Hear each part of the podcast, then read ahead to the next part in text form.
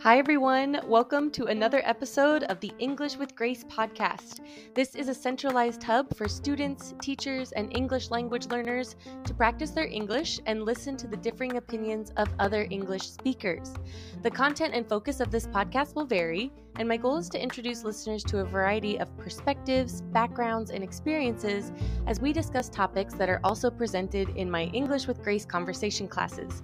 So I'm very excited to have you here. I hope you enjoy this discussion, and of course, like and subscribe if you like it. And I look forward to seeing you in some of our upcoming conversation classes.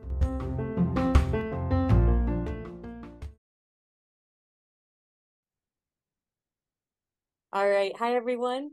Welcome back to another episode of the English with Grace podcast. Today, we are going to discuss learning languages, and I've invited an expert on the topic. First, we'll start with some introduction introductions. Excuse me. Uh, if you can give us your name, your pronouns, and then your cultural background and upbringing.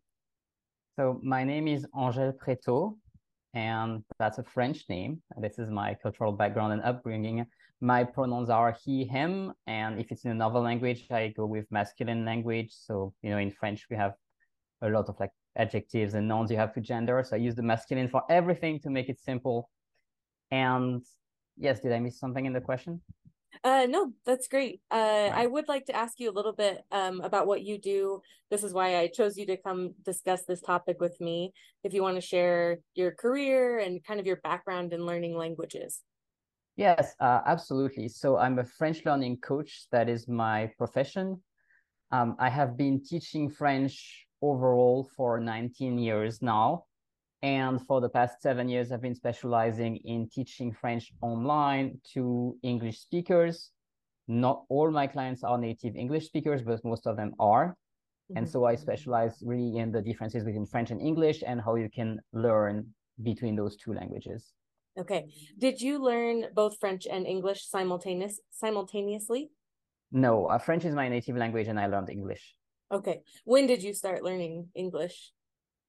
I guess you can consider I started when I was 10. Mm-hmm. Uh, in France at the time, we would start learning English in the last year of primary school. So that makes it 10 years of age, more okay. or less. Is that still the case um, in France? Do you start learning English in elementary school, or has that changed? Yes, they, they start earlier now. Uh, they start at least two years earlier. It depends on the schools a little bit. Okay, and then I think um, you mentioned this, but where did you say you're at now? Where do you live? I am currently in Vienna, Austria. I've been living abroad in German speaking countries for the past 10 years, some Germany, okay. some Austria. Yeah. Do you speak German? Yes. Okay. Any other languages that you speak? I speak Spanish. Um, yeah, in, in France, you have to learn two languages at school. So I learned English and Spanish. Mm-hmm. Germans I had to deal with later. Also, my girlfriend is Mexican, so that helps with keeping Perfect. my Spanish afloat. And I learned Esperanto and Portuguese, and I had been fluent in the past. But if you were to ask me to speak a whole conversation in Portuguese or in Esperanto right now, I would need some warm up. okay. But the other I'm four, I, I can't to. do it. You should start me right away. okay. Wow, that's awesome. Uh, okay. Well, I think that you will be the perfect person to interview about learning languages then, because you've definitely done it. Yeah, I have done it. Yes. You could argue that I keep doing it every day and that most of my work is learning languages because I always find, you know, little tricks or new English words or new French words even sometimes. So. Yeah, definitely. Um, one more thing before we jump into the questions. Do you you're a French coach, is that your yes. full-time job all day you're teaching French or how does that look? Well, uh, it's an online business, right? Okay. So a lot of what I do is not really teaching French, but things such as coming on podcasts or writing articles for my blog or making YouTube videos and mm-hmm. things like that. So it's teaching French with a lot of, uh, I guess, different ways of doing it. I'm not really teaching French right now, but um, yeah. the core of my practice is really meeting with my clients, either one on one or in the group setting, and teaching them French. Yes. That's amazing. I am trying to learn French, Angel, so I'll try to uh, check out Ask your stuff. me anything. Yeah, absolutely. Okay, well, let's go ahead and get started with my questions. Uh, how can I build my confidence in speaking English or languages and overcome that fear of making mistakes? Right, great questions. Uh, the way I see it, it's kind of two different questions. Um, the mm-hmm. way that I approach mistakes is that a mistake is an opportunity to learn. So if you are making a mistake, it's a sign that there is something you can learn there. Either it's something you've learned in the past, but it's not quite solidified and you, you, you can solidify it, or it's something new that you get a chance to learn. So I like to phrase it like that for, for my students. For example, every week, almost every day actually, I correct some homework uh, that my students have sent me. And I have banned the color red from my corrections for at least the past 12 years because I realized that if you write things in red uh, on on the the exercises it just immediately means ah this is wrong and this is bad yes. and i don't want to give that impression so all of my observations uh, you know i do it all on google docs because it's online now mm-hmm. so all of my observations are in purple and i correct mistakes either by striking out or by writing in green uh, okay. the right answer trying to just you know remove the focus from the mistakes but focus more on what you're doing right Mm-hmm. Because if you think about it, when if you're speaking English at all, most of what you're doing is right. Yes, absolutely. So in any case, like if you had a child and they would do something 95% correct and 5% not correct, would you be so hard on them for the 5% they did not do correctly? Some okay. people do. It's not a successful uh, upbringing method. No. So don't try not to do it to yourself if you can. Yeah. Oh, I love that. So you have been. You said you've banned red for the last. Uh, it's ba- it's been banned ever since long time before I had my own business. Actually, I was I was working in high school and I was just not using red. Oh yes. Okay. I was gonna ask what your teaching background was. I I forget when I learned that, but if a student sees just a sheet of red, it just is negative anxiety, yes. and then it discourages them from continuing. So I'm so glad you said that. Absolutely. Um Okay, and then another thing that you mentioned that I really like to tell my students over and over again if you are communicating with me and we're having a conversation and you make a tiny little error, I'm not paying attention to that. I'm just trying to communicate. So, right. Um, comprehension is key. I'm not trying to get perfection of perfectionism. Oh yeah, that is absolutely important. Actually, maybe we should dwell on that a bit more. It's mm-hmm. important to focus on getting your point across mm-hmm. not on getting every little bit of grammar right. Yeah. Of course, there are situations where it's really important to get your grammar right so you'll be taken seriously. Mm-hmm. But this is a very small portion of the situations where you have to communicate. Most of the time, you just have to communicate and get your point across. Yeah. And I want to use a point for learning like French or Spanish romance languages. Um, some of my friends are learning Spanish, and I speak Spanish as well. Um, and I talked to one of my friends about the feminine and masculine, and right. some of them are irregulars. But if I say el mesa for the table, you still understand that I'm saying I put the food on the table and that one little yes. thing. It sounds funny, maybe, but it's not. It sounds funny for sure. it's not yeah, a problem. Exactly. Okay, great.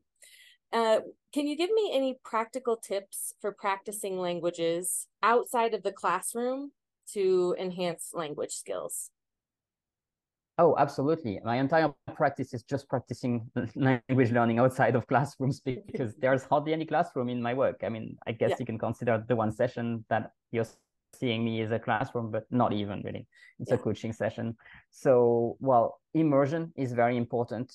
Um, I have my four steps method, which is uh, selection, activation, immersion, and safe practice immersion is super duper important. It's I call it the daily French bath because it has to be every day, and you have to put as much French or as much English if you're learning English around you as possible. So, for example, if you're an English learner and you're currently listening to a podcast in English, congratulations, you're already doing it. so you absolutely need to do that, and then you need to grab every opportunity that you can to practice the language. Nowadays, there are unlimited options with the internet to meet people to speak the language, to watch YouTube in the language, um, to read books in the language, you know, or or read yeah. blogs or whatnot.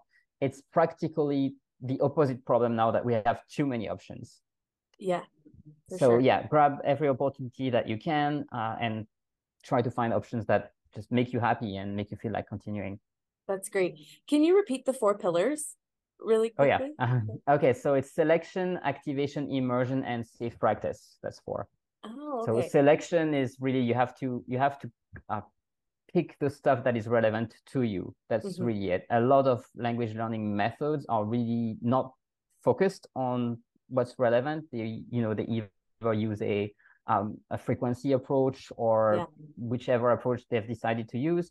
Um, the way that I do it is really I define first what is important to the student and, and then I teach that, right? So activation is the, the actual teaching part where we look at a grammar point that exists, for example, that you, you need to learn now, or we introduce new vocabulary.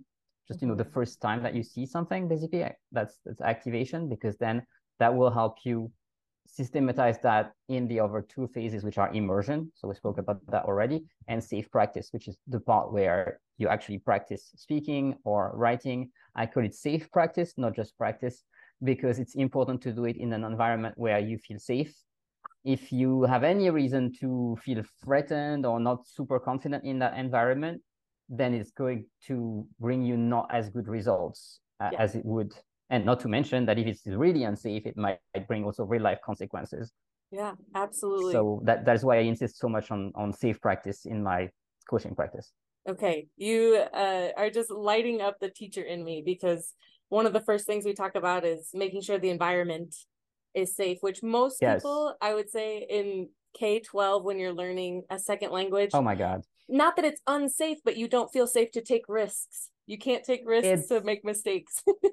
yes i mean you, of course you can argue in what unsafe means you're probably not going to die but if you are mm-hmm. part of a group of teenagers you are putting your social status at risk every time you open your mouth yeah not what you want to be doing if the goal is to learn a language. Yeah absolutely. So oh i'm loving this. Um okay angel uh, how can someone improve their listening comprehension especially when native speakers or non-native speakers speak so quickly?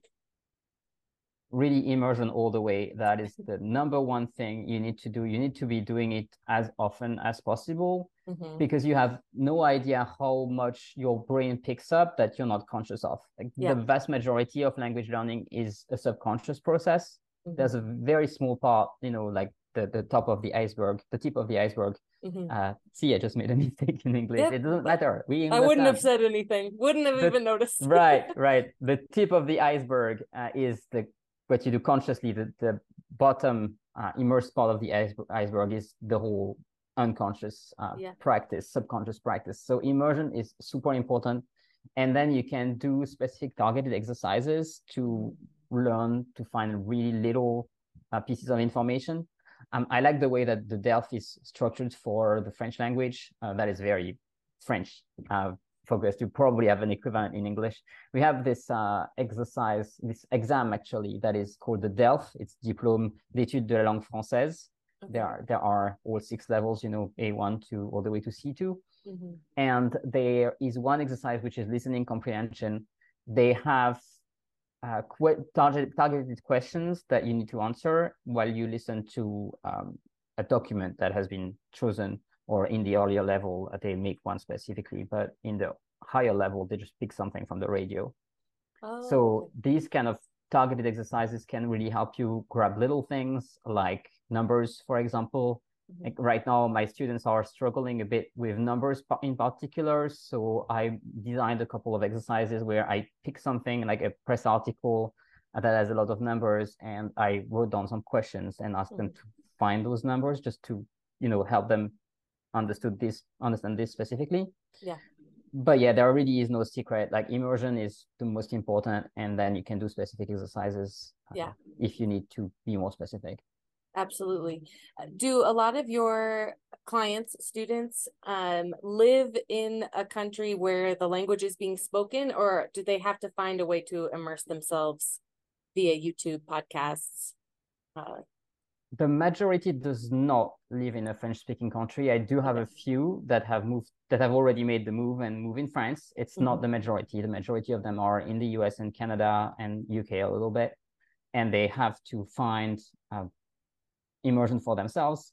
Mm-hmm. But uh, when I work one on one with someone, uh, the first thing I do is to create a plan for them, and it's a three page plan, three pages, no Mhm. three page actually Mhm. bit of Good. english that i'm still learning three it. page plan and the last the third page is just links to content in french that i handpick for them with their Okay. interest so youtube channels podcasts that kind of things uh, Mhm. that are readily available online That's great. I am asking just because a lot of people, um, specifically some people who are learning Spanish in the US, well, we have a lot of Spanish, but then they'll say, oh, I need to move to another country because I need immersion. And I usually argue, I get it's easier, absolutely, if you can, if you have the privilege and can move to another country. But if you can't, there are ways to immerse yourself. Um, it, I would say it's, it's easier-ish. Even if you do move to the country, you still have to make efforts. yeah, And right. uh, case in case in point, I mean, I, I moved from France to Austria. I learned German in Austria, and then I met my ex-wife who is German, and I moved to Berlin. And I thought to myself, okay, I'm moving to Berlin. I'm finally gonna learn the real German, you know, not the Austrian variant, because Yeah. people in Germany were making fun of me with my weird French Austrian accent. That was that was interesting. And I thought, oh yeah, I'm gonna learn like the pure German, you know, the, the real. The opposite happened. In fact, ever since I moved to Berlin, and despite the fact that I moved back to Vienna, my German has kept decreasing because in Berlin I was working in an English speaking company. I was always hanging out with foreigners, and Yeah. even the German people that I was hanging out with were speaking English Mhm. and there just was no situation where I would naturally end up speaking German. Yeah. So it's just it's not a guarantee. No. I, I do have I have clients who come to me. They've lived in France for two three years and they can't make a full conversation in French. yeah, You know, maybe they can go buy bread, but that's it. right. So yeah, you really it's it's really a prejudice that we have, and it's not helping you if you think you have to move to the country because if you can't immerse yourself where you are, chances are you're not gonna be able to do it in the country either. Yeah, absolutely. I'm so glad you said that. I completely agree. And I think it's more about effort and feeling safe to Yeah. take those risks and put yourself out there. Um, which unfortunately is easier for extroverts, I think, but introverts can do it, It as well. It depends. I- Do you want to say I'm more on that? Yes, I'm a huge introvert myself. I love Okay. staying home and with my computer and you know my books Yeah, yeah, and all of that. Uh, and most of my clients happen to relate to that and to be introverts as well. I wouldn't say that it's easier for ext- extroverts, although introverts do tend to think that it is. Yeah. I would just say that we have to use different strategies. that, Okay. uh, in my experience, introverts are much uh, more efficient at, at picking up, no, sorry, picking up grammar and writing accurately or speaking accurately, with extroverts being more efficient at just speaking and not caring about the small details. yes. And because of that, the result is that extroverts will look like they are much more successful at the beginning, Mhm. but at some point they won't make any further progress, at least with French, because want it or not, that just is grammar. And beyond a certain level, you have to deal with it. yeah. Sure, you can survive in France or or survive, you know, playing around with the language a little bit without needing grammar. But at some point, you you can't get past a certain level of complexity in what you express Yeah. um, without understanding grammar. And at this point, the uh, extroverts who have not cared about grammar from the beginning because they just like pushed through and who cares, it's gonna work. You know, they struggle really hard at this point, and they tend Yeah. to give up even uh, quite often. Not all of them. I mean, of course, some of them are very tenacious; they make it through. But Sure. while introverts will have a slower start and they tend to be um, much more successful over time Mhm. because they will learn patterns and systems at least with the way that i teach they will learn patterns and systems that will help them go faster do not go further uh, in the end it's going to be actually faster because they won't have to like i've met people who were at this stage where they were stuck in the middle Yeah. and they have made like through sheer willpower been like yay i can do this i can speak this much but i can't learn more and Yeah. especially my grammar is completely broken like they get they realize it that they have no idea why the verb is like this or like that yeah. for example and then when i have i guess someone who's in that stage i Mhm. have to like practically break break them down to build them back up i don't like this this metaphor but that's really how it is i'm like Yeah. okay like here obviously like you haven't learned the, the gender together with the noun from the beginning onwards so now you have to relearn them all Yeah. that's going to take you a lot of time if you learn them from the ground up it's easier there's a way of learning that is much more efficient if you do it step by step Mhm. even though it appears to be fast to be more effort i guess at the beginning and Yeah. introverts are better at that Yeah, definitely. Oh, I'm so glad that you said that.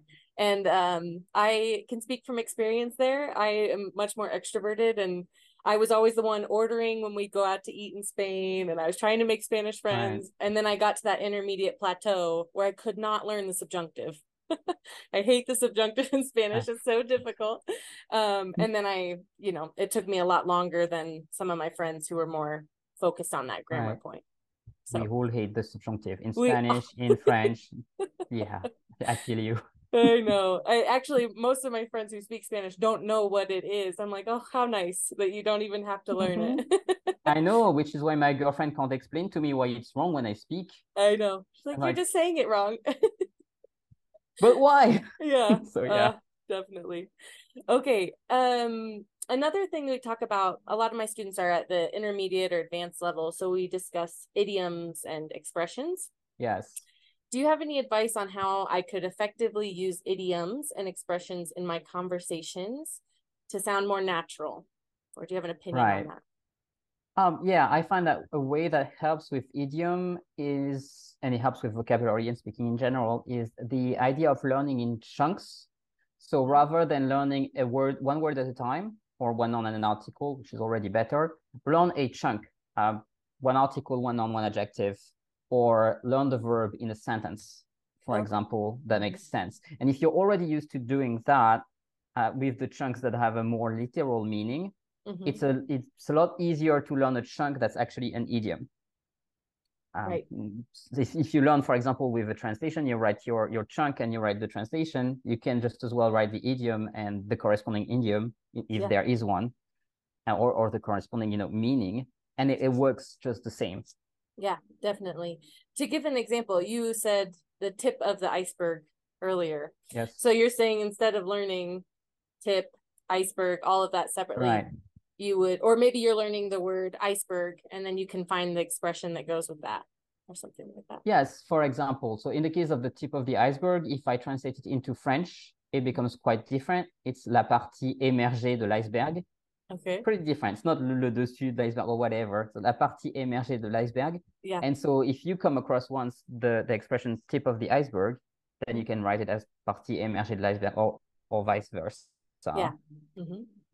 And of course, you might learn tip of the iceberg together with iceberg if sure. if that makes sense. Like if it's the first time you find the word iceberg, of course you can also learn that expression. Yeah. Okay, that's great. And Just... a thing that you can do also also like if you're really interested in idioms is to just seek them out because you have no yeah. idea how many uh, websites just compile them. Yeah. You can find them. Absolutely. Even with and translations now with... into like if you're learning english in your native language. Yeah. For sure. Uh does french use idioms as much as the english language? Oh yeah. Maybe more. I don't know. So yeah. many. Once you start it's and then it's really fun when you get to that level of language where you understand what people are saying but you have to ask what it means and then you can talk yes. about it. So that's also a lot of fun. Okay Absolutely. i have one more question for you before we uh, get to the quote or idiom um, related to our topic. What would you say to someone who wants to improve their english pronunciation and reduce their accent? And you are the perfect person to ask this question to. Is it a compliment on my accent well, we all have an accent, but I would a lot of my students are trying to yes, get rid of yes. their accent and I I try to encourage them not to and explain. So I would love to hear what you have to say about that. Yes. Okay, I, I absolutely agree with you that um, getting rid of your accent is most often not the right target. Now, don't get me wrong, there are cases where your accent will be an issue, mm-hmm. but in most situations, it's actually kind of nice to have an accent. Like I mm-hmm. try to really teach my client that what they want is not to transform into a native, but be, be the same person that they are with an additional skill, which is really different. So if you are, for example, like a lot of my uh, clients are American women.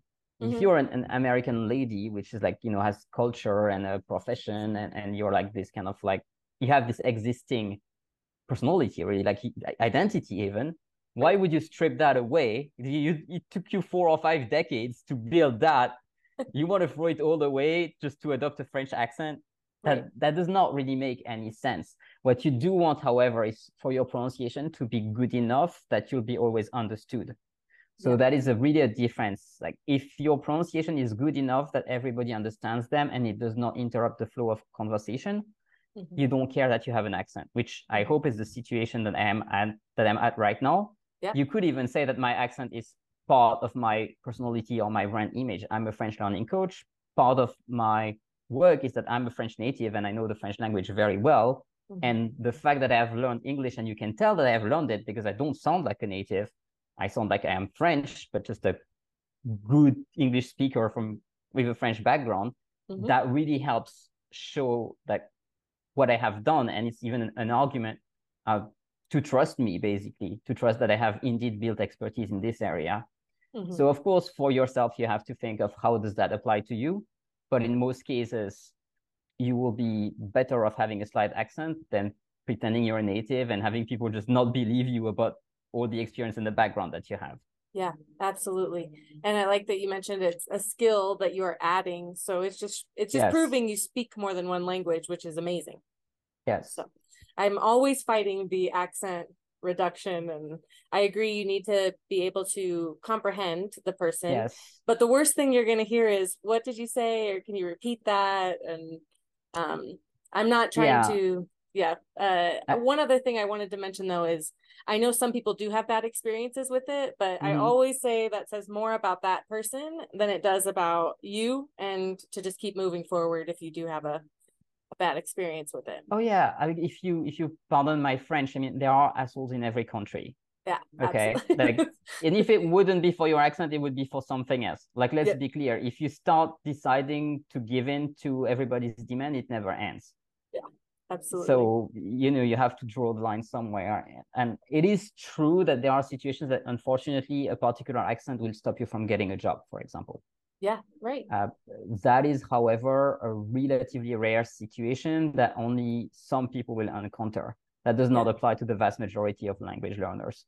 hmm Absolutely. Uh, we'll have to do another episode on. I believe the ti- the title of that is linguicism. Have you heard that before?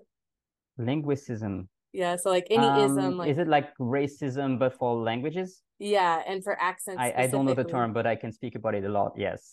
yeah. Well, I would love to interview you about that. That's one thing that Sure. I'm really interested in that topic, and uh, it is absolutely uh, a problem, and we can we can dive into that further uh, and just keep this one to learning languages. Yes. I would complain a lot about Austria if you, inter- if Oh, you interview me you? about that. Oh, yeah. All right, we'll save it for the next one. Yes. okay. Um, well, you've made it to the end of the podcast.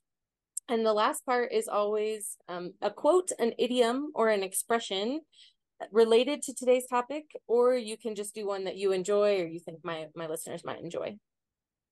Mm, let me think. Mm-hmm.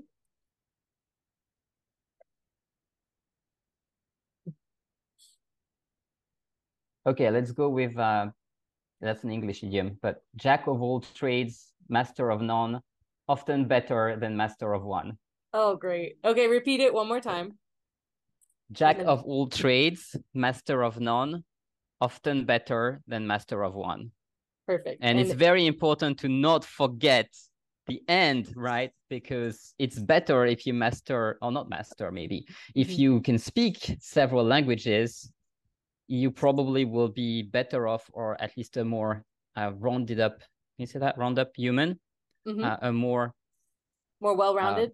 me- well-rounded, that's the word, a more well-rounded human Mhm. uh, than if you speak only one language and you never have any experience beyond that one language. Yeah, that's perfect. Perfect for today too. Uh, does that translate to French directly, or is there another one? No, not really. We don't. Uh, maybe we do. Uh, I'm gonna give you a French one. Uh, Okay. that will be perfect for that. Esprit de l'escalier. Uh, it's not something that most French people use. I think it's a bit old-fashioned now, but some of my students love it uh, because it means the spirit of the stairs. Uh-huh. And it's the situation where when you left the situ- you have left the conversation. Later on, you think, "Oh, I should have said that." Oh, yeah. And I'm exactly practically what guaranteed that it will happen to me because I'm sure that in French there's some equivalent or Yeah. not an exact one to one of you know that idiom, but it's not coming to me right now. And probably you'll get an email tomorrow or next month. Like, hey, by the way. Yeah, by the way, I, I remembered it. I know. The spirit of yes. the stairs.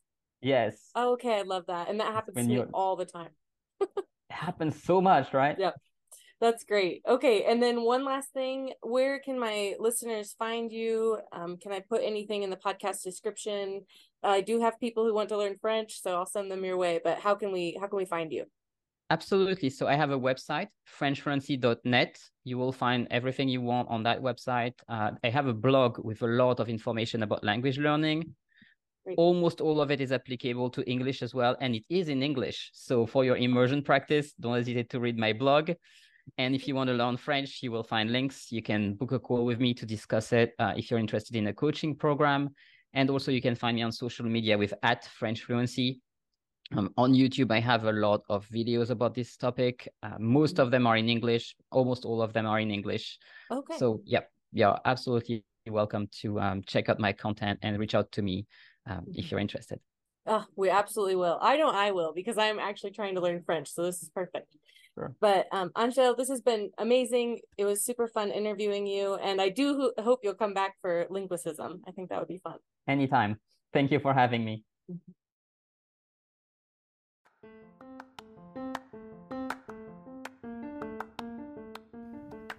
All right, everyone. Thanks again for joining us for another episode of the English with Grace podcast. I hope you enjoyed this discussion. If you did like this episode, please go ahead and like and subscribe and keep an eye out for more episodes coming soon.